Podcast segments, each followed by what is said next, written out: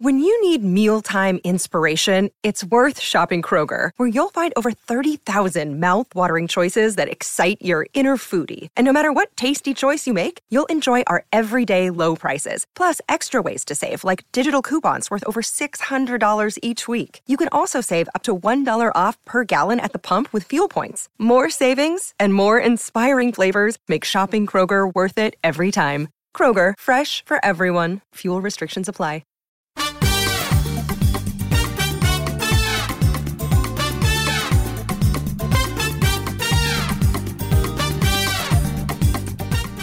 The Get Booked Podcast, a weekly show for personalized reading recommendations. This is episode 252, and we're recording on September 29th. I'm Amanda Nelson, and I'm here with Jen Northington, and we are coming to you from Book Riot. Double header. I honestly don't remember the last time we did one of these. I don't either. We just finished recording the current week's show, and now we are recording next week's show because I'm going to be on vacation. Usually we get guests, but, you know, who's got time for that? Who's got time for that, I say? Anyway, okay, so how the show works, as I said, this is a show for personalized reading recommendations. So you write into us with your reading recommendation request. You can email them to us at getbooktobookriot.com, or you can drop them in the form at the bottom of the show notes. If your question is time sensitive, please put that in the subject line if you're using the email, or in big bold letters in the first line if you're using the form, so that we will get to it on time. We ask for your email address because it is possible that we will email you back and answer if we have already answered your question on the show. Okay. Couple items of feedback here. One from Wendy. I heard the request and I knew I was going to have Rex for Selena, who was looking for women loving women books with a shy cinnamon roll character. Here are some of my faves. Stepping Stone by Karen Callmaker. Strawberry Summer by Melissa Braden. Too Close to Touch by Georgia Beers. Georgia Beers is such a cool name. Georgia Beers. and Just Jory by Robin Alexander. And then Lauren, for the person who requested a book about women loving women with a sweet cinnamon character, I'd love to recommend Cinderella is Dead by Kaylin Barron. It's a queer retelling of Cinderella set 200 years after Cinderella found her prince. I'm intrigued by that. I'm intrigued, I must say. Alrighty, so Jen's going to read our first question, and then we will talk about our first sponsor, and away we will go. All right, first question is from Emily, who says, I'm a major fan of character-driven, realistic fiction and have lived in this bubble for years, but recently I read Never Let Me Go by Kazuo Ishiguro and absolutely loved it. It made me want to step more into the world of sci-fi/dystopian/adventure novels, but I say that hesitantly. I think I loved Never Let Me Go because it was still very character-driven. Character evolvement is my favorite part of reading, and I sometimes feel more plot-heavy novels lack this quality. So I'm looking for a novel that is either in the futuristic, sci-fi, dystopian, or adventure realm, but still has rich characters. I enjoy coming-of-age stories, late teens to mid-20s, but I'm trying to step away from YA and more into literary coming-of-age. I also usually love when books have a little dabble of romance. All right, let us take a sponsor break. Today's episode is brought to you by Avid Reader Press. So this next book is a really fun sounding mashup of different genres. There's a little time travel, a little romance, a little spy thriller action going on.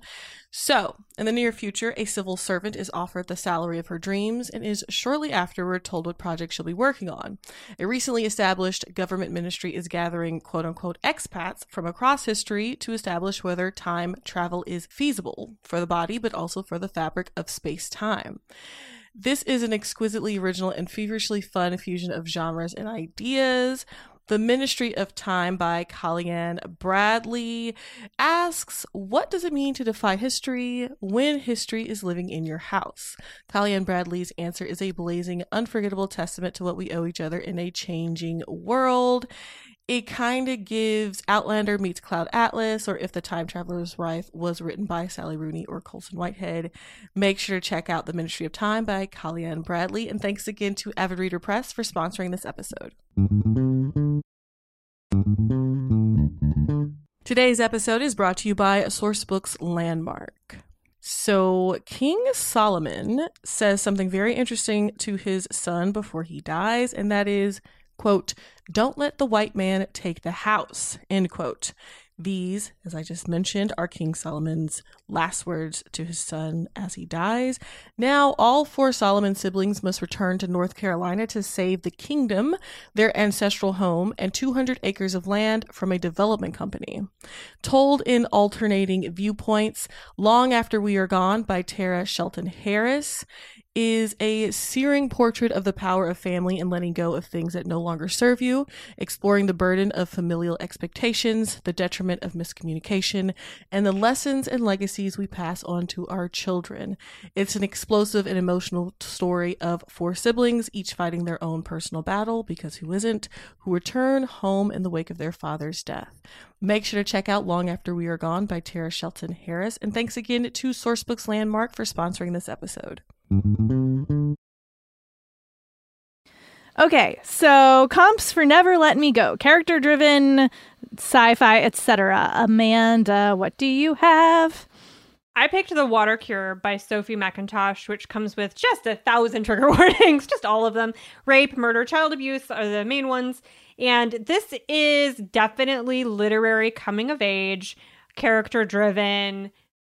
I would almost describe it as horror in the same way that I would almost describe Never Let Me Go as horror, in that like really quiet, slow realization of like, oh God, this is awful kind of a thing. And not anything like what I was thinking that the book was when I started it.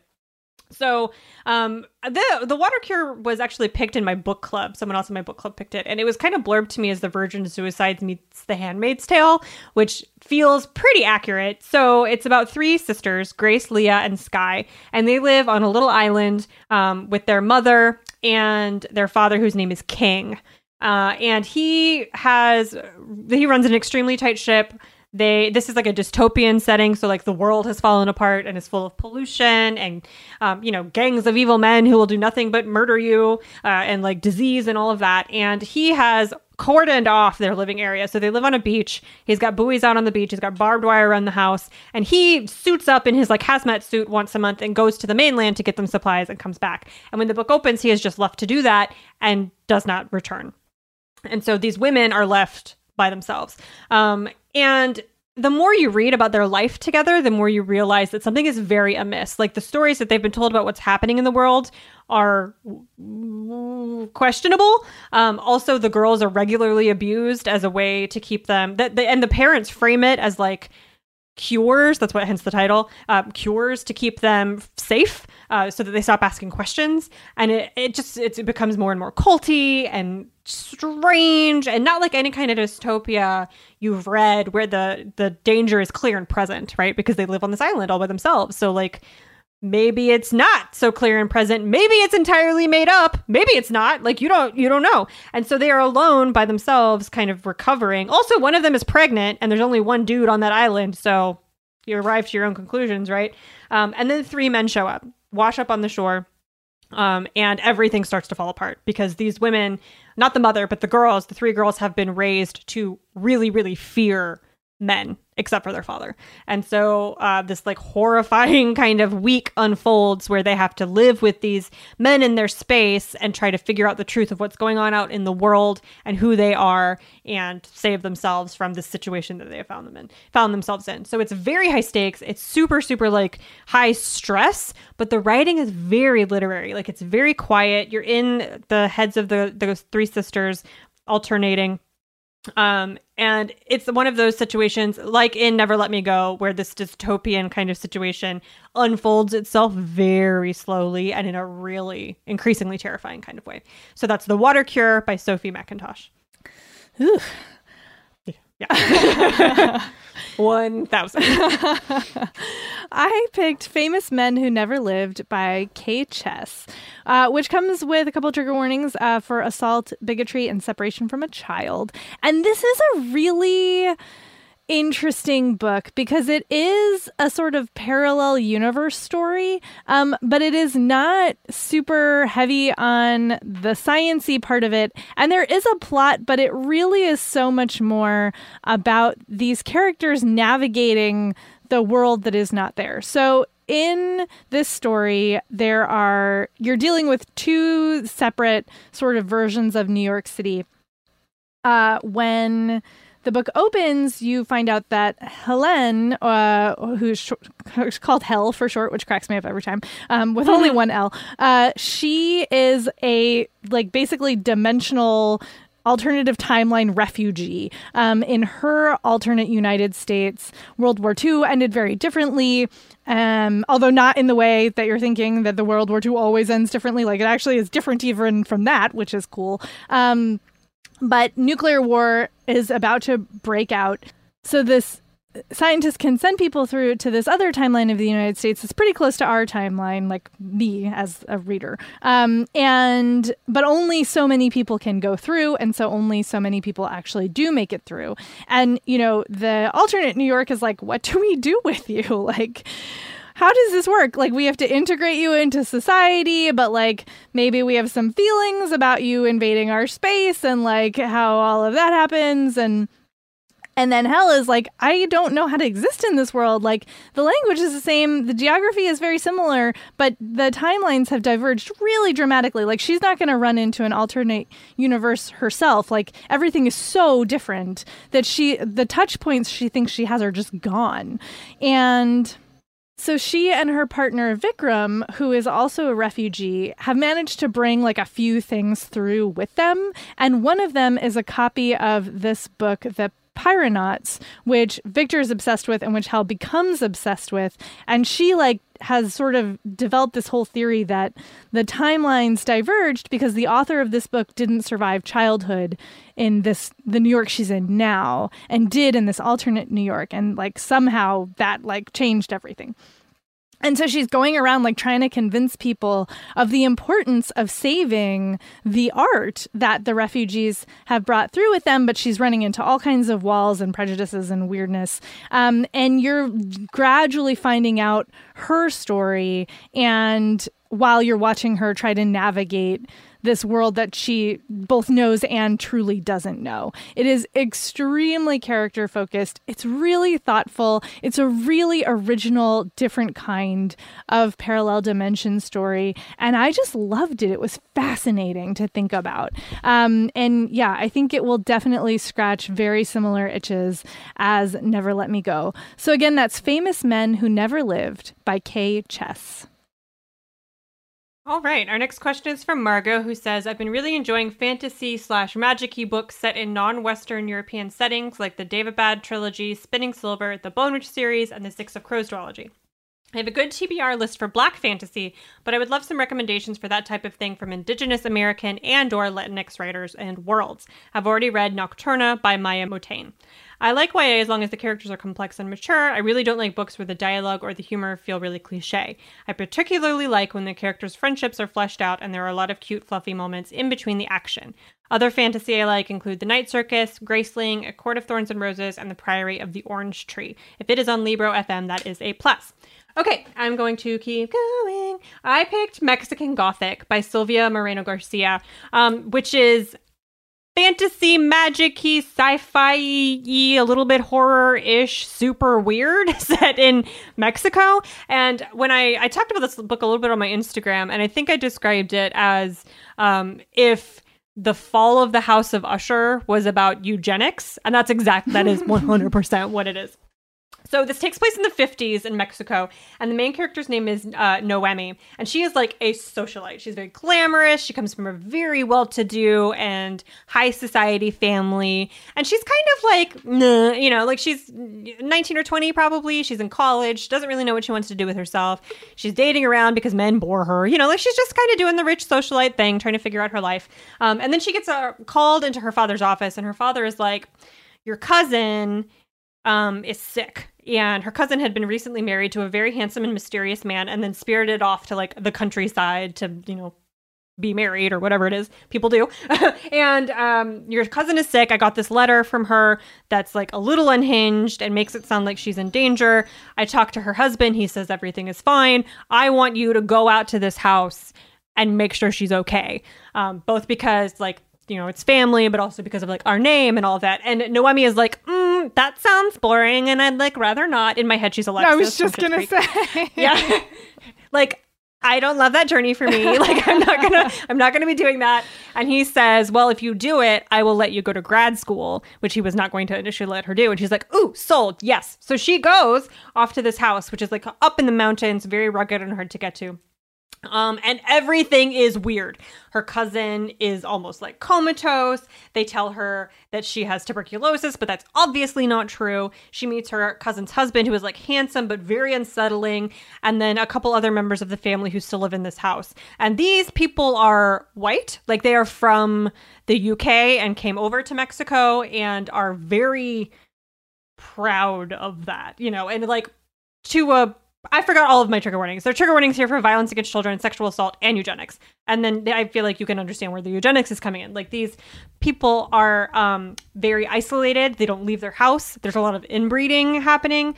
Super, super strange. And Noemi is like, wow, that's all cool. I should leave here now. And like starts to kind of plot ways to get her cousin out and leave. But, you know, it's the 50s. She's a woman. They're isolated. What is she going to do? And then things start to kind of fall apart. It gets very kind of magic-y. She starts to hear things. The house starts to like kind of haunt her. There are spells happening. Like, are these people witches, druids from wherever across the sea? Like, it's all very confusing. Is everybody stoned? Like, there's lots of questions, lots and lots of questions. Very Fall of the House of Usher, very Fall of the House of Usher. And the house like does that thing, that same thing that Poe was so good at about like the house deteriorates as the family deteriorates, and it just feels gross. Like, you're not in this world, but you kind of don't want to touch any couches, you know, when you're reading it. Like, I don't want to touch anything. Everything needs to be bleached in my presence right now. So it's super gross. But yeah, I just loved it. Like, it was such a great reimagining of that kind of really classic haunted house magic fantasy horror mashup in a really, really relevant way with such a great main character. She is such a force of nature and has such a great will. She's so smart. Love Noemi to death. So that's Mexican Gothic by Silvia Moreno-Garcia. Nice. All right. I picked a YA fantasy. It is Woven in Moonlight by Isabel Ibanez, and it is Bolivian and South American mythology influenced, which is part of Ibanez's heritage. And this book, okay, so fair warning, it's going to make you hungry. You're going to want to eat all of the food in it. And also, it's a really great fantasy world in that, you know, the magic system is interesting. It feels lived in and very inhabited. I got sucked in by the imagery in particular. It is about Ximena, who is a like body double basically for the Condesa, the last like remaining royal of this people called the Illustrians. And they have been like invaded and conquered by another neighboring country who has like summoned ghosts and like, you know, is oppressing them both politically and with their magic. And Ximena wants revenge for so many reasons. She also can spin thread made out of moonlight, which is like a thing I would love to be able to do. That's so cool. So Ximena ends up going in like undercover into the usurping ruler's palace to try to find this relic that can, you know, basically put her people back where they belong, she feels. And there's like a masked vigilante and a princess and a healer and, you know, nobody is who they seem to be. And she wants to think very simply, like good, bad, revenge, done. And everything gets so much more complicated than that. And so, you know, she has to figure out like what she believes, what she's going to do about it, all of those good things. I think it's like, it's atmospheric, it's well written. The characters are really interesting. The world building is great. And you will be so hungry. And also the cover I love the cover of this book. It's just lovely. So again, that's Woven in Moonlight by Isabel Ibanez. All right, our next question is from Sarah, who says, my local children's bookstore, Woozles, runs a YA for Adults book club. We have decided that at least half of the books we read each year will be by BIPOC authors. We have always made a point of reading diversely, but after we realized we had read a string of books by white authors, we decided we needed to do better. One of the recent books we read and really enjoyed was Slay by Brittany Morris. I would love a few suggestions for books that are by Indigenous authors. We are a Canadian group, so bonus points if the books are Canadian. The book group already read The Marrow Thieves back in 2018, so that one is out. I'm just going to keep talking. I am picking for you The Lesser Blessed by Richard Van Camp, which was recommended to me by the very excellent author Wabgesha Grice on our old podcast Recommended. I'm going to link to that episode in the show notes because you should listen to him recommending it. Like, it is, you're just like, why am I even talking? Like, just go listen. Just go listen to Rice recommend it. But it is a classic of Canadian Indigenous literature. So it should definitely be on your radar. And it is about Larry, who is a Dogrib Indian growing up in a small northern town. And, like, he's 16. Like, he likes heavy metal. He's got a crush on a girl, you know, and he is, like, feeling, you know, out of place in his hometown. And then a new guy, Johnny Beck, who is a Métis from Hay River. Hey, thanks for the pronunciation correction. It immediately came in handy. So Johnny moves into town and Larry immediately befriends him, and they proceed to have, like, terrible teenage adventures, basically. And this book has a lot of weight to it. Larry's father is abusive. There's drug use. His cousins have died in accidents. And so he's struggling to come to terms with a lot of different things. And it's just like it is. It's a coming of age story that's absolutely a classic and definitely would make for great book club fodder. So again, that's The Lesser Blessed by Richard Van Camp. All right. I picked Son of a Trickster by Eden Robinson, who is an author from Kitimat in British Columbia, and that is where the book is set. And this is also a YA novel because that's what you asked for. I don't know why I had to say that. That was weird. So it's about a kid named Jared, and Jared is the most cinnamon roll, like, 16-year-old, the dude abides, like, I love this kid kind of a guy. So Jared lives with his mom, who is frightening. His mom is a drug dealer. They live off reservation. His mom is a drug dealer and is, like, in and out with various and sundry also terrifying boyfriends who are also drug dealers. So, like, his home life is not great. His father, who he is not supposed to have contact with because his mom doesn't want him to, but who he does have contact with and, like, gives money to, is addicted to drugs. And Jared is, like, kind of a burnout. He's really good at making weed cookies. But he also is, like, the most compassionate child you will meet on a page. Like, he is here to care for everyone. He is super concerned about his, like, elderly neighbors. He, like, makes rounds to make sure everyone's doing okay and to deliver the weed cookies. He's got one friend, and it's his pit bull who has just died, so he's, like, sad, you know.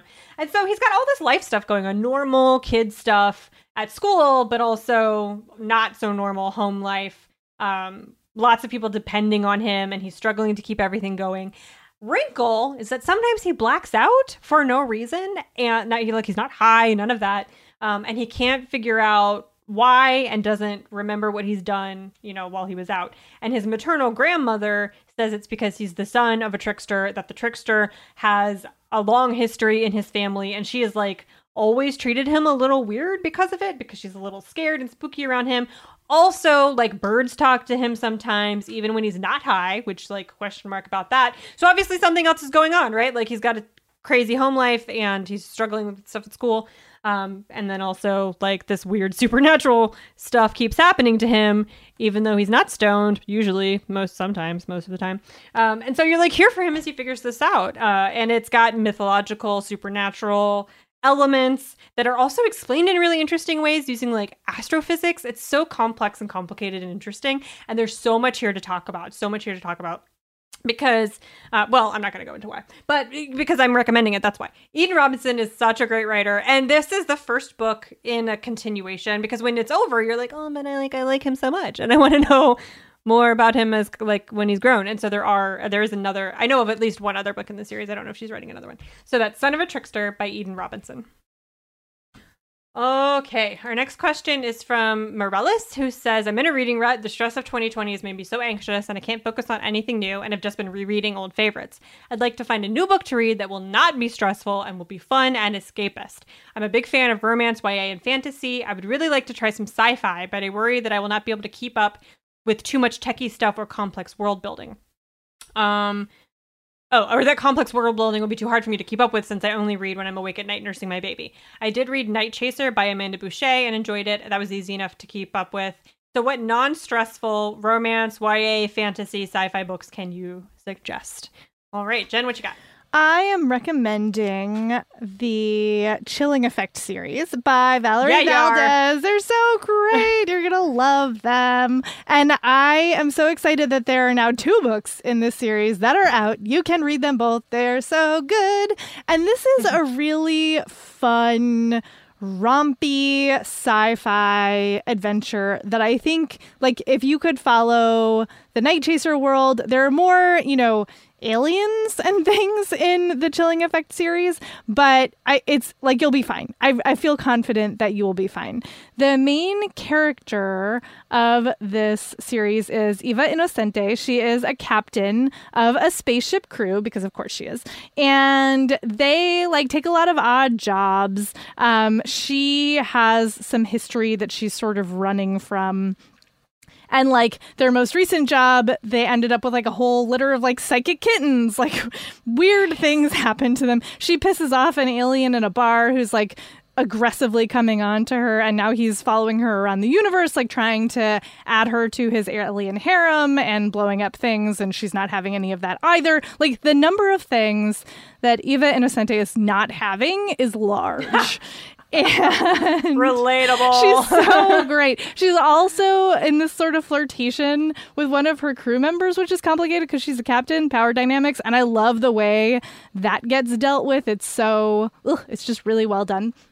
And in the first book, she gets this distress call from her sister, who she's been estranged with. And basically, her sister has been kidnapped by the space mafia called the Fridge. And they're like, you can't have her back unless you do a bunch of jobs for us. And she doesn't want to drag her crew into this, so she tries to like do them on the DL. That does not work out. Shocking. And in the second book, I don't want to like give any spoilers, but the adventures continue. It takes place, I want to say, like 6 months to a year after the events of the first book. I can't remember the exact time jump, but it is just, it's so inventive. It's so funny. It's so fun. It is like very action-y, like page turny. And so like there are stressful moments, but I didn't find it anxiety producing. Like it's stressful in the way that like, oh, the bad guys are coming. Like, are we going to win? That's the stress of this. But like, it's going to be okay. I'm just like going to tell you it's going to be okay.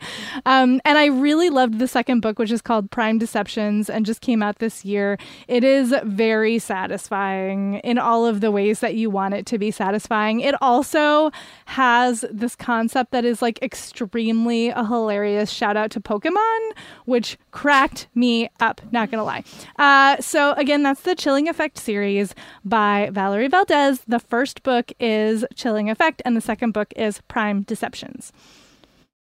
Okay, I picked The 10,000 Doors of January by Alex E. Harrow, which is a historical fiction, fantasy, very escapist book for book lovers. And so this takes place at the turn of the 20th century. Had to do the century conversion there. Turn of the 20th century. January is a young girl when the book opens, like super young, whose father is like kind of treasure collector slash errand runner across the globe for a wealthy man named Mr. Locke. And so her father goes off around the world looking for things that like archaeologists in the early 20th century would be interested in and functionally stealing them for rich white people. And he brings them back. And January stays with Mr. Locke as his ward while her father is gone. And he's gone for, you know, months, sometimes years at a time. So she's functionally being raised kind of by herself, like by no one, even though Mr. Locke, this like very wealthy white dude, comes down from on high occasionally to like give her a journal or, you know, buy her a new dress or whatever. But he's super occupied with his own stuff. And on the travels, one day when she's with Mr. Locke, she goes with him when he travels. They go to, I think, Kentucky for some kind of archaeology meetup. She is out in a field and discovers a door that when she opens, like salt air comes. It's like standing in a field, right? There's nothing on either side of it. She opens it, salt air comes through it. She can see a city on a hill, and realizes that doors to other places exist. The not subplot, but the kind of driving force behind her life is that she is a person of color. It's not explained where her father is from. It's except that like he is dark brown and has tattoos, and she is also dark brown and has curly hair. And she becomes kind of a curiosity in Mr. Locke's house. Like he has these big parties and these white people come and laugh at him or laugh at her, you know, and she fits nowhere. Like she can't fit in his society because of her skin. She has no one around her from her own culture at all. So because her father is gone and her mother is dead. So she's just very much by herself. And once she discovers that there are doors to other places, she decides that that's, you know, the thing that she's going to pursue with her life.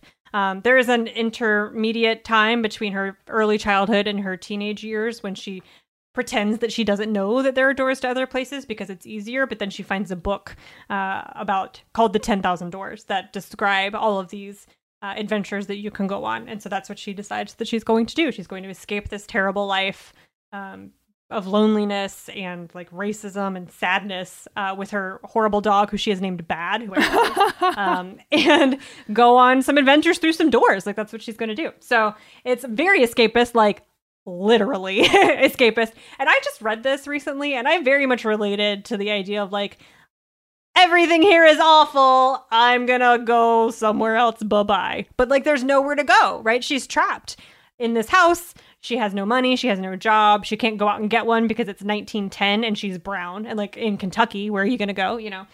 So she is very trapped. And that feeling was extra relatable right now. So she decides to make adventure where she can. So that's The 10,000 Doors of January by Alex E. Harrow. And it is time for our next sponsor. Today's episode is brought to you by Thirsty by Jazz Hammonds. College student Blake and her girlfriend have one goal: join the exclusive sorority that promises connections to a network of trailblazing women of color. Now, Ella's acceptance is a sure thing. She's a daughter of a Serena Society alum, after all. Blake, on the other hand, lacks Ella's pedigree and her confidence. Luckily, though really unluckily, she finds courage at the bottom of a liquor bottle. When she drinks, she's bold and funny, and as pledging intensifies, so does Blake's drinking. Ella assures her that she's fine. Partying hard is what it takes, but with her future on the line, Blake must decide how far she's willing to go to achieve glittering dreams of success.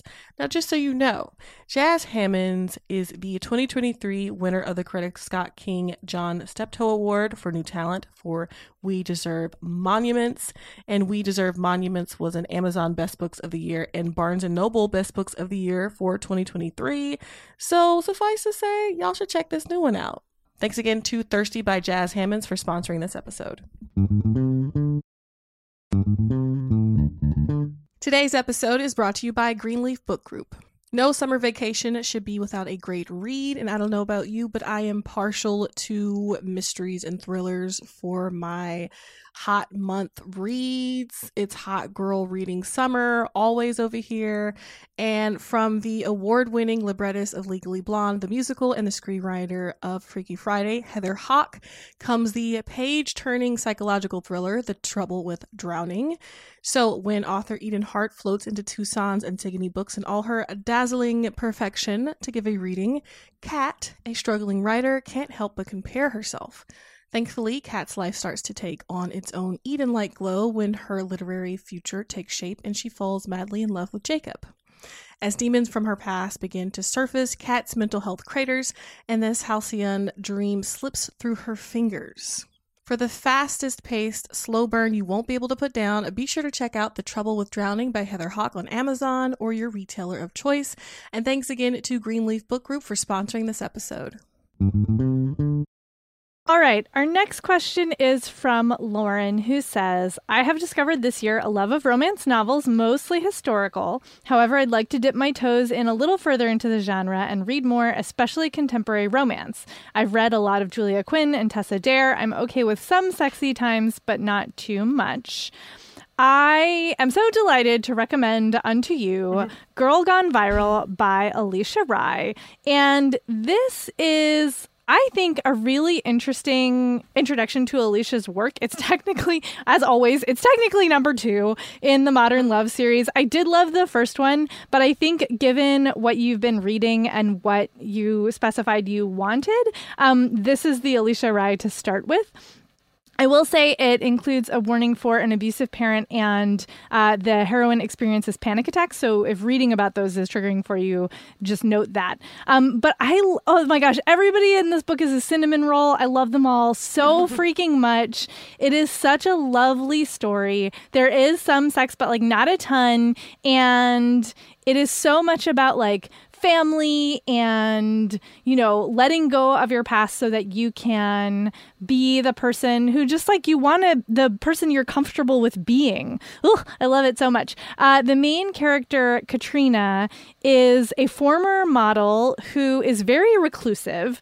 She's also a widow. She was married to a very wealthy man who basically like helped her escape from her terrible manager father who was terrible, like I said. And she is like panic attack, like socially phobic. She is really like learning gradually, slowly to be out in the world.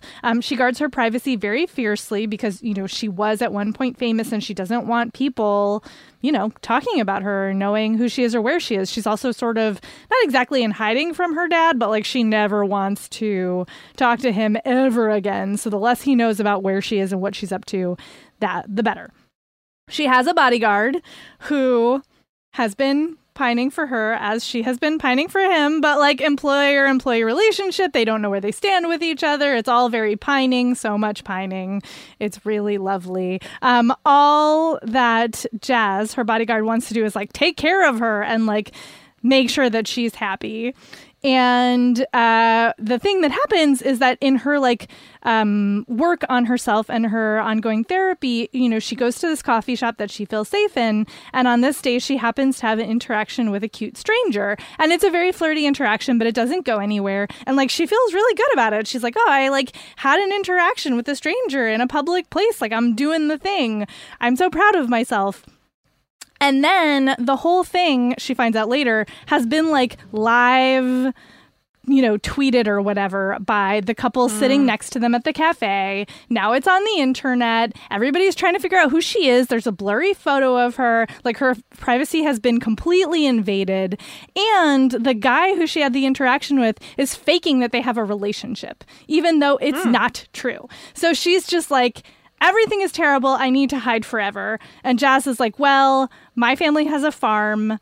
Let's go hide in the farmhouse. Yeah, they do.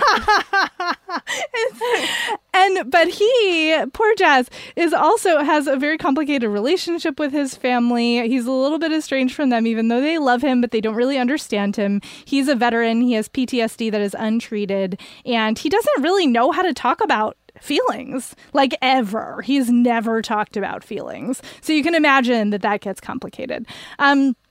And when I say to you that this is so sweet, like Kat is obsessed with feeding people. She's got like a sourdough that she's had for like ever. It's like, I think it's her mom's sourdough.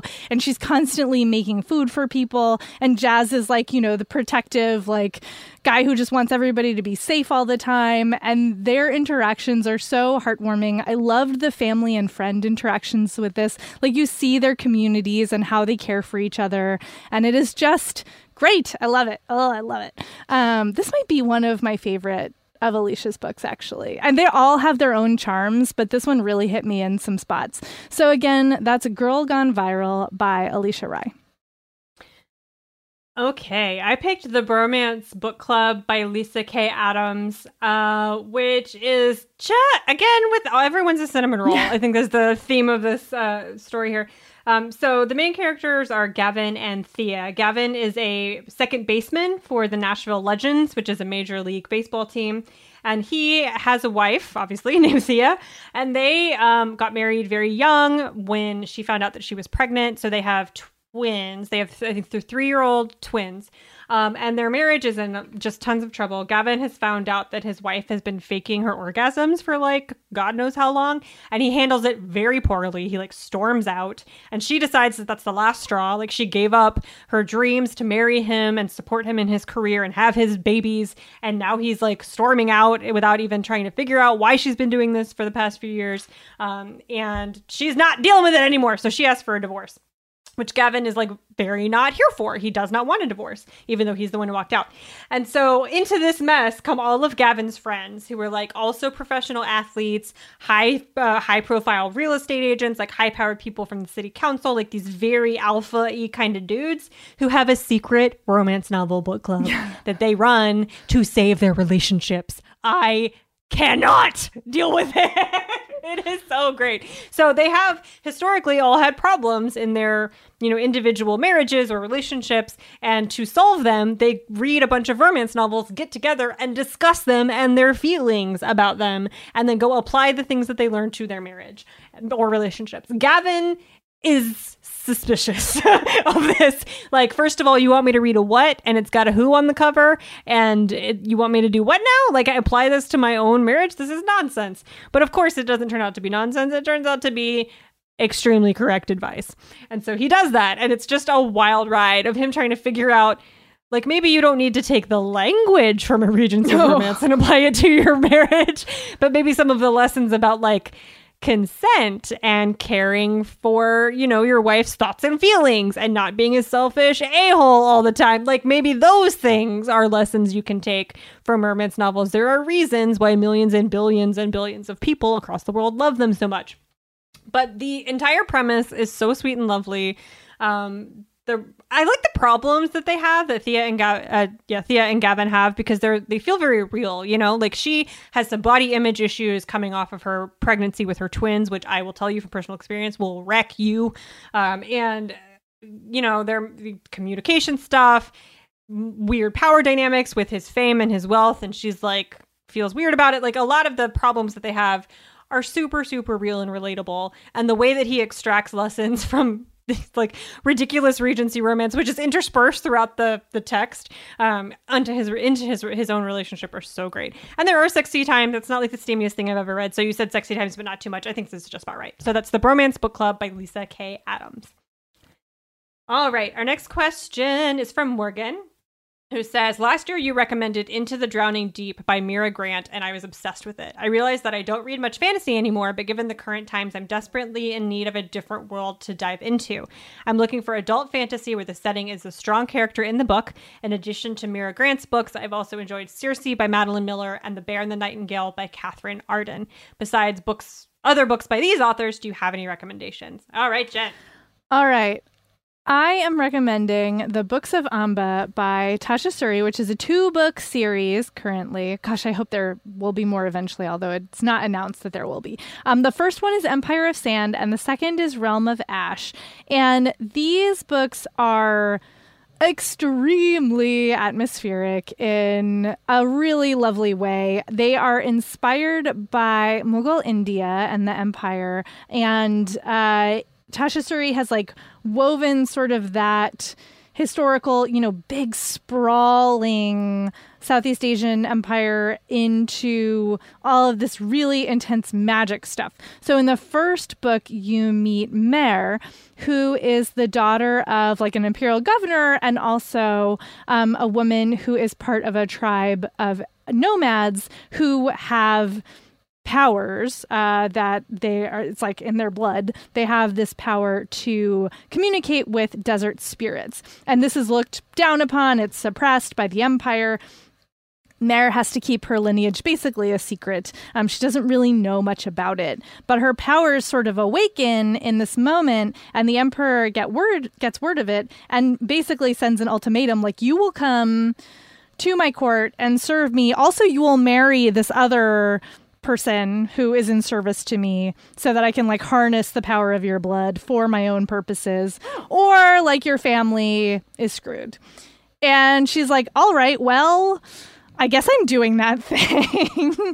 And her new quote unquote husband, it is a relationship in name only for a good long time, is very reticent and doesn't want to talk to her much. He's super not into this situation either.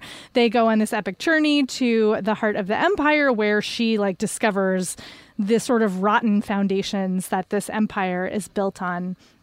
And then the second book is the story of her sister many years later, and it expands the world in this really fascinating, amazing way.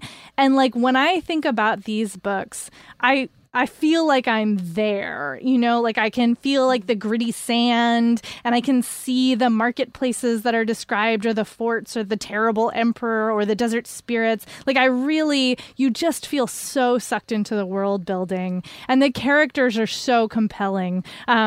Mare is really prickly and like headstrong in a way that I just love. And the second book is like very angry in a really satisfying way, because it's all about how women who are, you know, have been like through a relationship with a man and now are no longer, like widows in particular, like how they're regarded by society and, you know, sort of cast to the outskirts, and reclaiming that power and your place in society. So they're like plots are super satisfying, but also the world building is extremely satisfying. And I think it dovetails well with the other books that you're loving. So again, that's the Books of Amba series by Tasha Suri. The first book is Empire of Sand.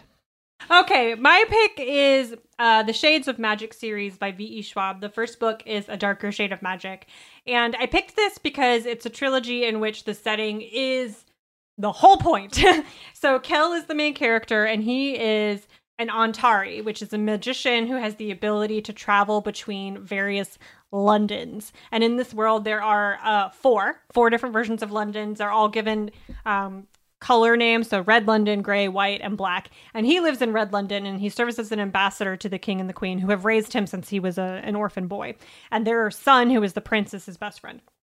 And so he, as the ambassador, spends a lot of time traveling between various Londons as, you know, the messenger of his royal whatever, king and queen. So he, you know, goes to White London, which is actually very dangerous. He goes to Gray London, which is kind of our version of London. Like, there's not a lot of magic left in it. George III is on the throne, sort of a thing. But he also, in his like spare time, is a smuggler, and he spends a lot of time bringing relics and artifacts and objects between all of the various Londons and selling them to the highest bidder, to people who were never going to get a chance to see these other worlds. This turns into like maybe not a great idea when he has a big deal that goes really awry. He ends up in Grey London, kind of on the run for his life, and he runs into Delilah Bard, who is a pirate wannabe / like pickpocket, ne'er-do-well kind of a girl, who robs him. And when she robs him of is a thing that like she really has no business having. And so she ends up on this adventure with him. She forces him to take her back to Red London with him. And they go on this like adventure to save Kel's neck from this terrible, you know, deal that he's made that gets him really embroiled in these political machinations that he like initially really didn't have anything to do, or like didn't want anything to do with. So there's a lot of adventure, a lot of like piratical kind of stuff, lots of magic, and the different versions of Londons have magical reasons for being the way that they are, and the more you get to know them, the more they feel like people that you're getting to know, and they push on the story in such strong ways. Like the whole thing is shaped by these different London settings. So that's A Darker Shade of Magic. The series is called Shades of Magic by V.E. Schwab. All right. Our last question is from Gabby, who has asked for a double recommendation. My younger sister just finished reading the Anna and the French Kiss series and won't stop complaining about how there is no more to read. She has a little hole in her heart after this series, but can't seem to find another swoon-worthy YA romance to fill that hole. She wants a cute romance that will make you squeal, extra points for a book with heartwarming side characters and an interesting setting. The second question is, I've found myself watching or marathoning Jane the Virgin on Netflix. My love for this show is beyond words because I connect so much with the main character and love the dramatic romantic plots. Since it is summer and I'm not in school, I'm looking for a book of this manner to fill my heart. Like Jane, I'm a Catholic Latina girl who loves to write and adores romance. I would like to read a book that touches on abstinence and Catholicism along with its struggles, while also encapsulating me in a swoon-worthy romance. Hope that's not too much to ask. So we split this one. Amanda, what do you have for the YA romance hole to fill? Okay, so for your little sister, I picked When Dimple Met Rishi by Sandhya Menon, which is so cute and sweet and swoon-worthy and lovely. It is about, obviously, a girl named Dimple who has just graduated from high school and is about to spend her summer at a web development like, not internship, camp. And she's like ready for this because she's tired of being at home. Her family is kind of obsessed with finding her like a good Indian husband and getting her settled down and married, even though she obviously wants to be a web developer and has all of these dreams of professional success and wants to go to college and is like, just not here for the getting married thing. Not here for it. Rishi is kind of the opposite of Dimple. He's very romantic. He's like a born romantic. He is more kind of into tradition and doing things to please his parents than Dimple is necessarily. And it turns out that he is going to this same summer program for web developers. It also turns out that his parents know Dimple's parents. And it also turns out that their parents have arranged for the two of them to be married without ever telling Dimple, which is not great. But they have told Rishi. So Rishi knows he's going to this summer program. He knows that his future wife is going to be there, and he's decided that like they're going to get to know each other, take the time to kind of like maybe do a little bit of courting, to prepare for their future together. So he shows up at this summer thing and sees her like out drinking iced coffee on a bench and approaches her and is like, hey, future wife. And she, of course, having no idea who he is or what he's talking about, throws her coffee at him and flees, and then finds out eventually, it comes out that this thing has been arranged. This marriage has been arranged between their parents. She gets super, super mad, yells at her parents, does this whole thing, but like also kind of likes this dude. Like, he's funny, he's really nice, he's smart, he's interested in the stuff that she's interested in. He's a really brilliant artist. Crap, like, ugh, I like him, but I can't like him because my parents arranged this and that's awful. And who does that? But like, he's cute. Yeah, so it's like a little complicated.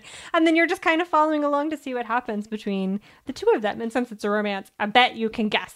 But it's super, super sweet. I loved it a lot. So that's When Dimple Met Rishi by Sandhya Menon. So this is the part where I apologize to listeners. There's construction going on in the backyard next door, and it's just beyond the point where we can pause to try to filter it out. So I apologize for any background noise that happens in this next little section of the show. Okay, so I took on the challenge of a celibate heroine romance, which is not easy to find, and I'm going to keep looking, and I look forward to hearing from listeners if they have any ones for a Catholic heroine. I did not find, but I did find a celibate Muslim heroine for you that I thought you might enjoy. It's Sophia Khan Is Not Obliged by Aisha Malik, and I think that this vibe is not at all that far from the Jane the Virgin vibe, in that, like, Sophia is very outgoing and funny, and like all of these like sort of had all these like slightly madcap real world adventures. Like, it feels very Bridget Jonesy, which I think also is an interesting side along for Jane the Virgin. And so, yeah, I think you'll really dig it. Again, I know it's not exactly what you asked for, but it is the only celibate heroine that I have read. It is about Sophia, as you might expect, who works for a publisher, and she is like enduring the perils of dating while Muslim, and is in a work meeting when they're like brainstorming ideas, and she's just come off a terrible date.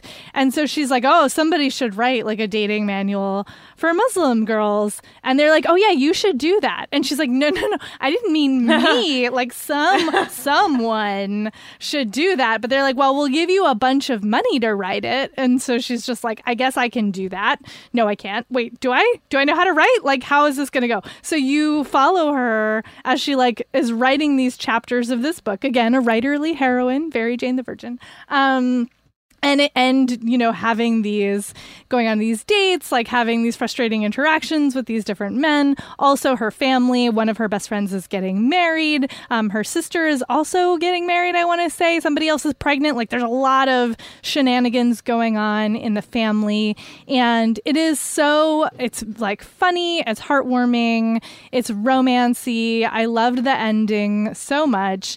And it's also really real about the racism that Sophia endures as a hijabi woman in London. And so, like, heads up for that. But it's still, like, again, like a really funny, thoughtful, enjoyable romance. So that is, once more, Sophia Khan Is Not Obliged by Aisha Malik. And that is our show. Huzzah. Whee! Thank you so much for listening. Please leave us a rating and a review on Apple Podcasts. Thank you to our sponsors for sponsoring the show. You can find us on social media. I'm on Instagram at I'm Amanda Nelson. Where is Jen? I am also mostly on Instagram these days as I am Jen IRL. That's IAMJENNIRL. And we will talk to y'all next week.